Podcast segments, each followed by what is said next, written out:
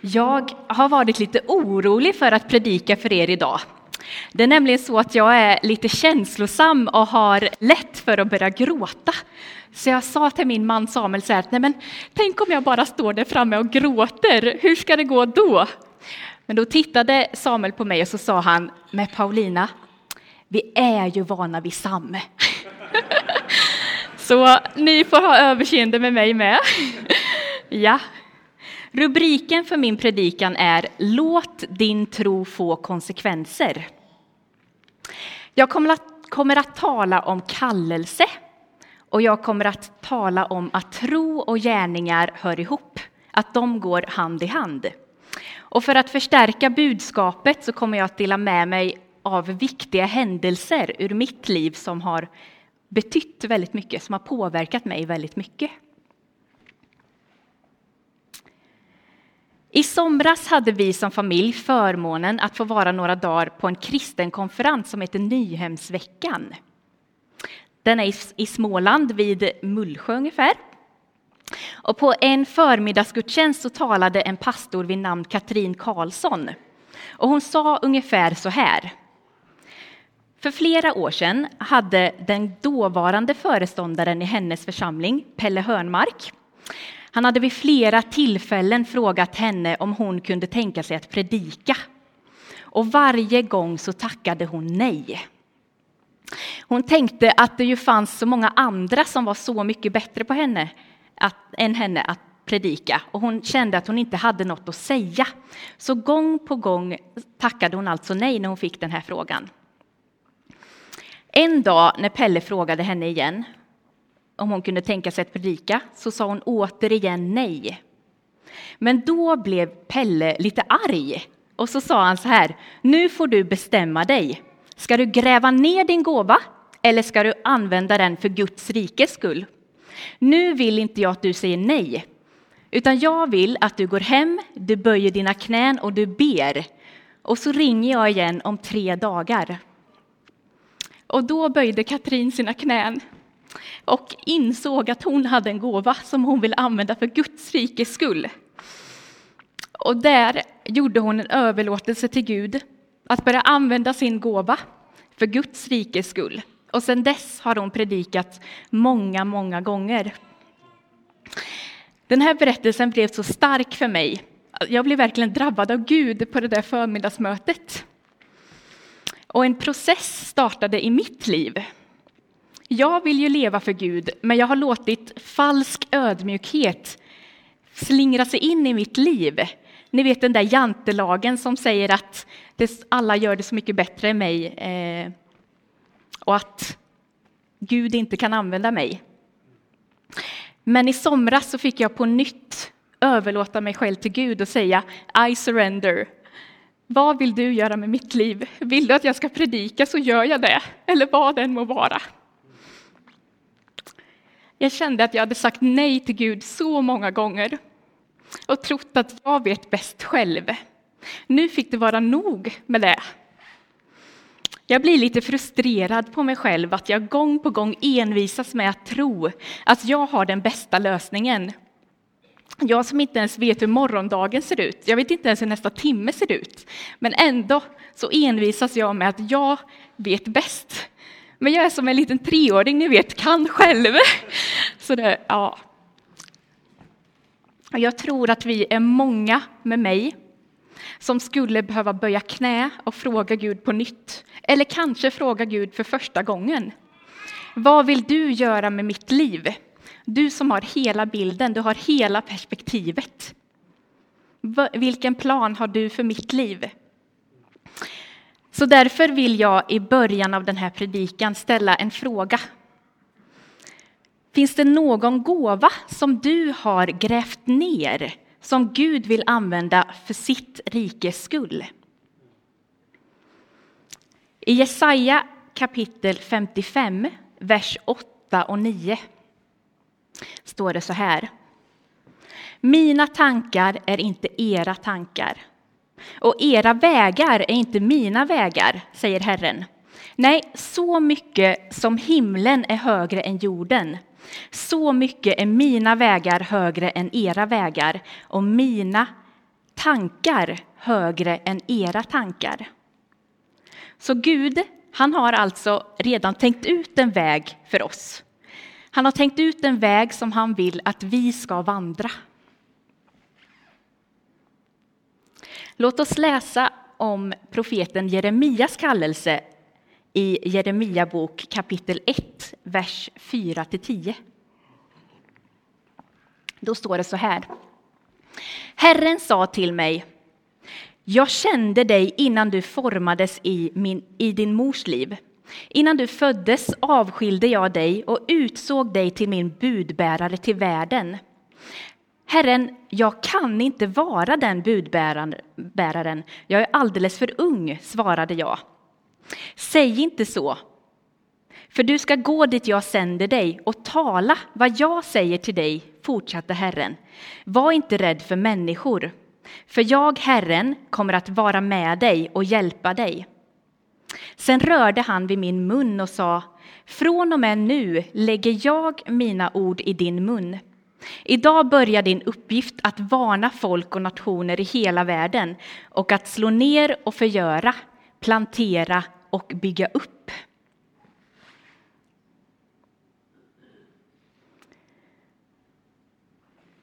Gud känner dig lika väl som han kände Jeremia. Han kände oss redan innan vi föddes. Gud har haft dig i sina tankar. Han har gjort upp planer för ditt liv.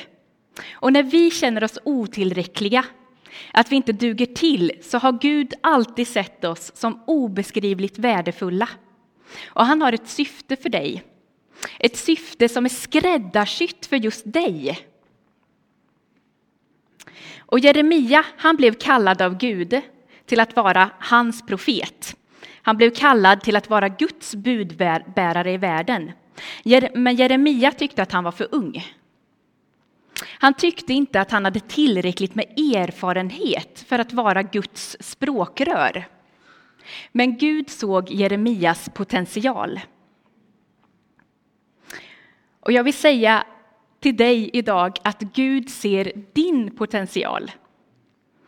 Ringakta inte det Gud har lagt ner i dig.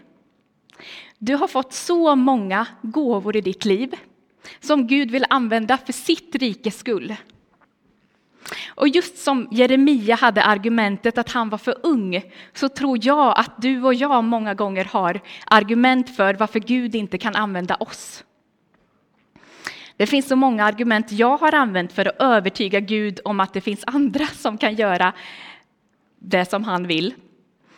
Vi kanske säger att vi är för unga eller för gamla. Vi kanske säger att vi är för blyga. Andra kanske säger att de har en familj att ta hand om. Eller att just den uppgiften som Gud vill att vi ska göra, den är lite för krävande, jag är lite för bekväm. Det finns många skäl som vi använder för att övertala Gud om att det finns andra han kan använda. Gud vet hur dina omständigheter ser ut. Han vet vad du klarar av.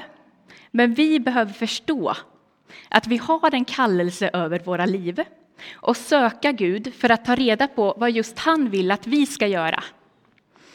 Och jag önskar att vi alla bara kunde stanna upp och känna att vi vill leva för ett högre syfte.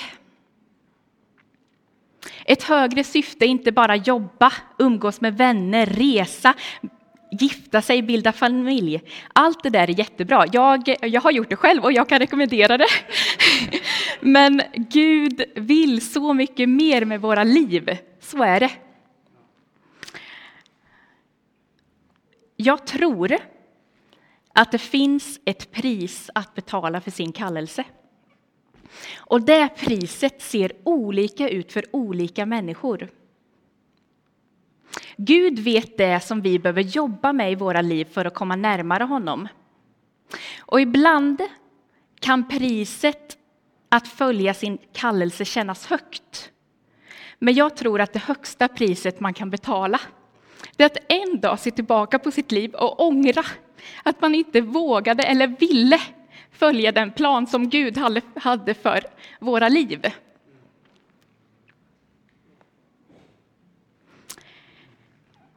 Om någon hade sagt till mig för fem år sedan att jag skulle bli barnpastor, då hade inte jag trott dem. För cirka fem och ett halvt år sedan började mitt livs största kamp. Den svåraste perioden i mitt liv. Vi hade precis fått vår andra son.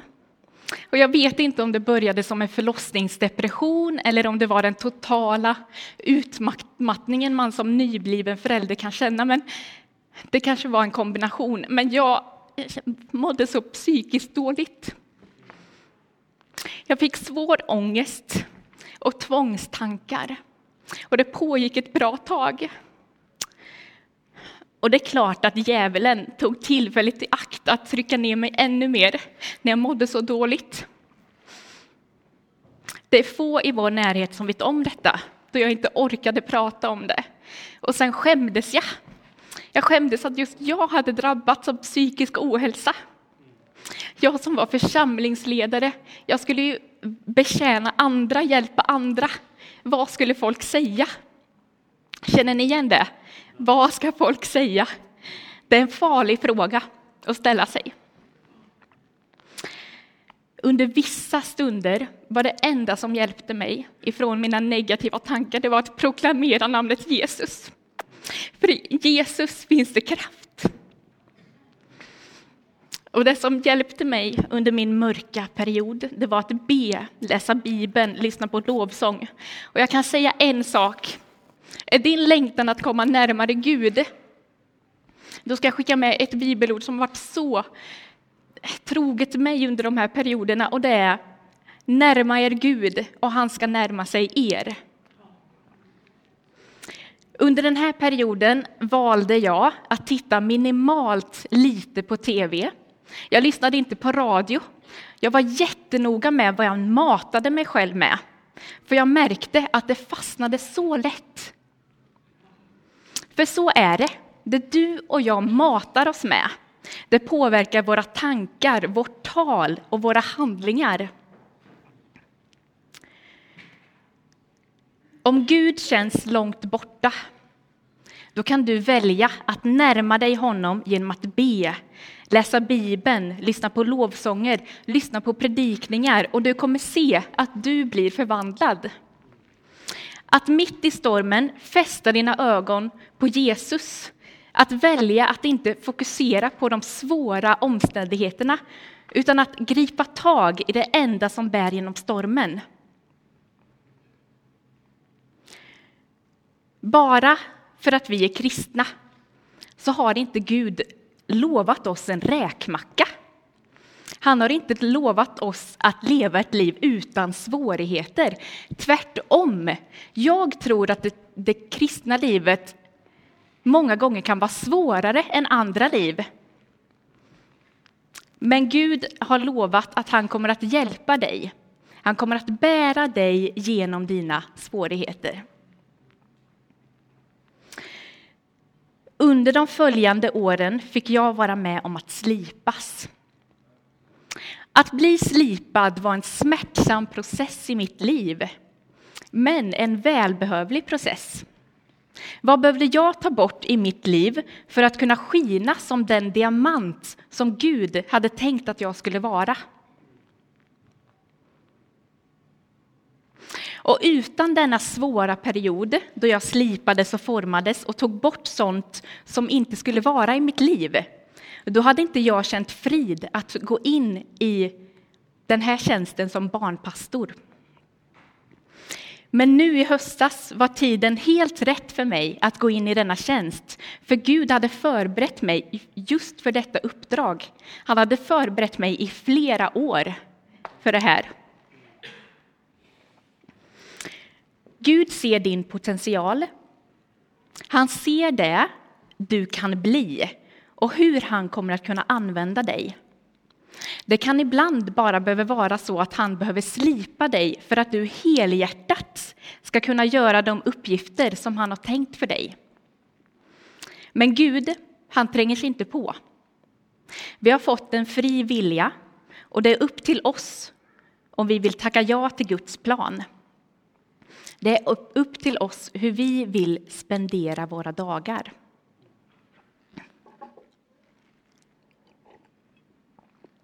För det är ju så här att varje natt klockan 12 så får du och jag ta emot en ny fantastisk gåva. Oavsett vilka vi är, vilka egenskaper vi har om vi väljer att göra gott eller ont så får vi samma mängd av denna dyrbara gåva.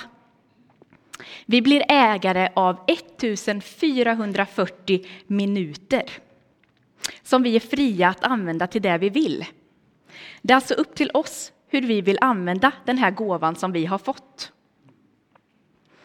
Det är vårt val om vi väljer att tala illa om andra, att vara avundsjuka, att fyllas av ilska.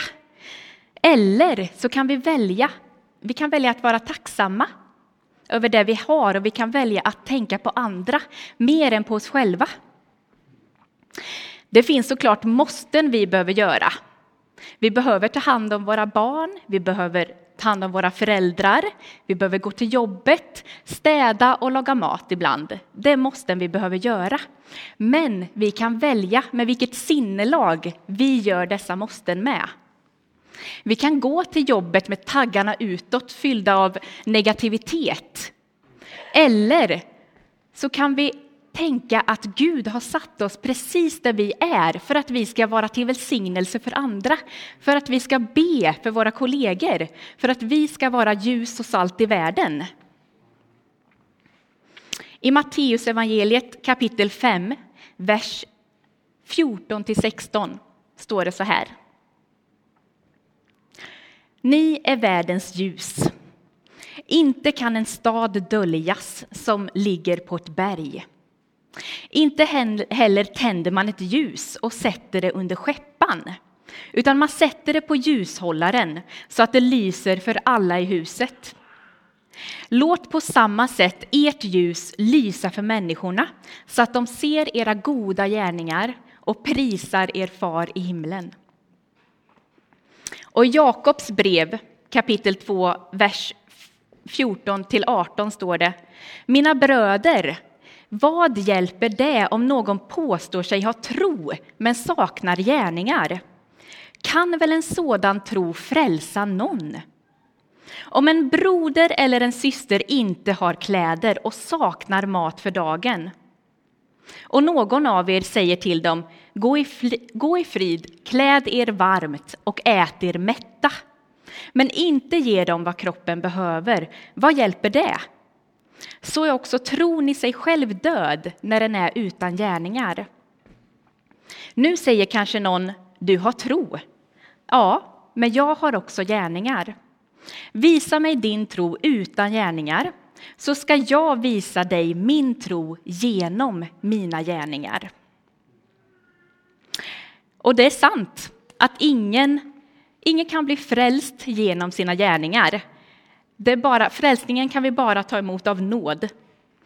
Men jag tänker att goda gärningar blir som en konsekvens av att vi är frälsta.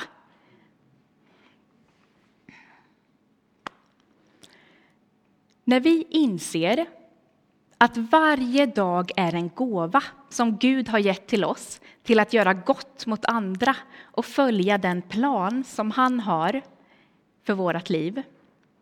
När den insikten får sjunka in och landa i vårt inre, då gör vi klokt i att fråga oss vad vi vill göra med denna gåva. Jag vill ge ett exempel på enkla kärleksfulla handlingar från mitt liv som har fått stor betydelse. När jag växte upp så hade jag inte så många jämnåriga kompisar i min församling. Och det gjorde att det emellanåt kändes ganska ensamt, eller väldigt ensamt. Visst fanns det barn i församlingen, men av någon anledning så kände jag mig ofta utanför. Vissa söndagar var det inte så roligt att gå till kyrkan då jag inte visste om jag skulle sitta själv i bänken utan kompisar. Men i min församling då fanns det två hjältar. Och har ni funderat på vilka namn som skulle passa bra som hjältenamn någon gång? Då kan jag säga att Sissi och Julius passar väldigt bra som hjältenamn, för det hette just dessa två hjältar i min församling. Sissi var en väldigt varm person som alltid talade med mig, alltid såg mig. Hon frågade vad, eh, hur jag mådde. Och om det var så att jag inte hade någon att sitta med, då fick jag sitta bredvid henne. Eller i hennes knä till och med. Jag kände mig så sedd av henne.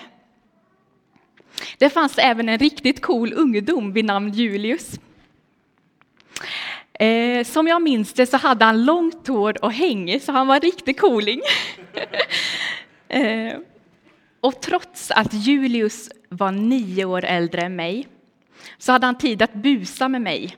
Jag fick klättra upp på hans knän och göra sådana här bakåtkullerbyttor, ni vet. Tänk vilken liten lycka för, för en tjej som mig. Och för ett barn kan sådana upplevelser vara helt avgörande för att ens vilja komma till kyrkan. Tänk, här blir jag sedd. Här är jag omtyckt. Här får jag vara precis som jag är. Så min fråga till oss allihopa är, vem kan vi vara en Sissi för? Eller vem kan vi vara en Julius för? För det kan till och med vara så här att dessa till synes små handlingar har en avgörande roll för själva evigheten. Hos dem såg jag verkligen att tro och gärningar hör ihop.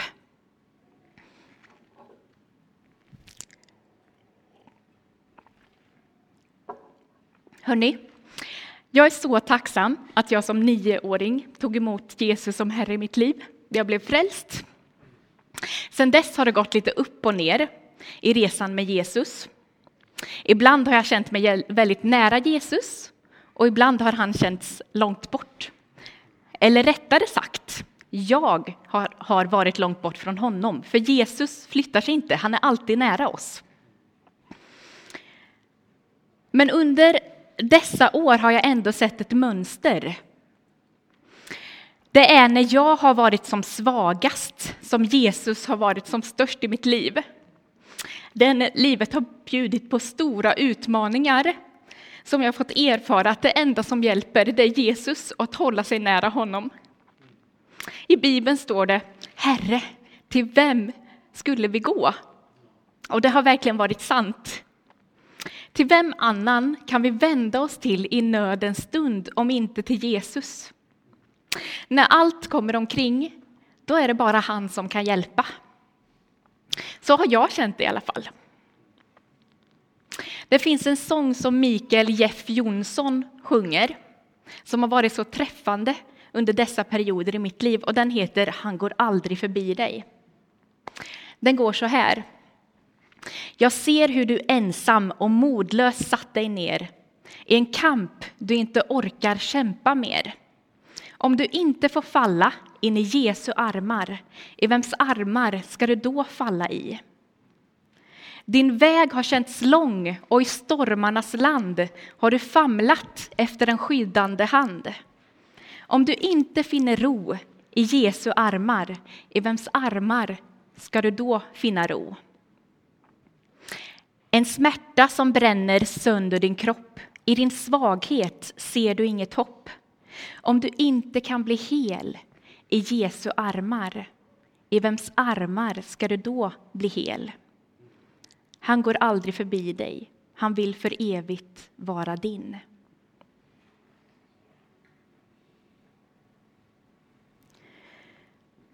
Jag tror att vi är många här inne som är trasiga på ett eller annat sätt. Det kan vara att vi behöver bli fria från bitterhet, fria från avundsjuka, fria från ångest, girighet eller likgiltighet. Och den som bär vårt helande i sin hand, det är Jesus. Det kan vara så att vårt förflutna, våra erfarenheter känns så tunga. Det kan också vara så att vi definierar oss i vårt förflutna och har svårt att släppa taget om det. Men Jesus definierar dig inte genom dina misstag. I Andra Korintierbrevet kapitel 5, vers 17 står det Den som är i Kristus är alltså en ny skapelse. Det gamla är förbi, något nytt har kommit. Ge ditt förflutna, alla trasiga bitar, så kan Jesus förvandla det till något vackert, något helt, något användbart. Om det är så att du behöver bli fri, du behöver bli helad från någonting som ligger och gnager i ditt inre, då är vi flera här som vill be för det under den här gudstjänsten. Så ta gärna tillfället i akt sen när det ges möjlighet för det. Till sist, att säga ja till Guds plan i ens liv och att ge, ge över sånt som tynger ner en. Kanske kan det vara så att du och jag behöver säga ja till Jesus på nytt. Låt oss inte vänta med det tills imorgon. Låt oss säga ja till Jesus på nytt idag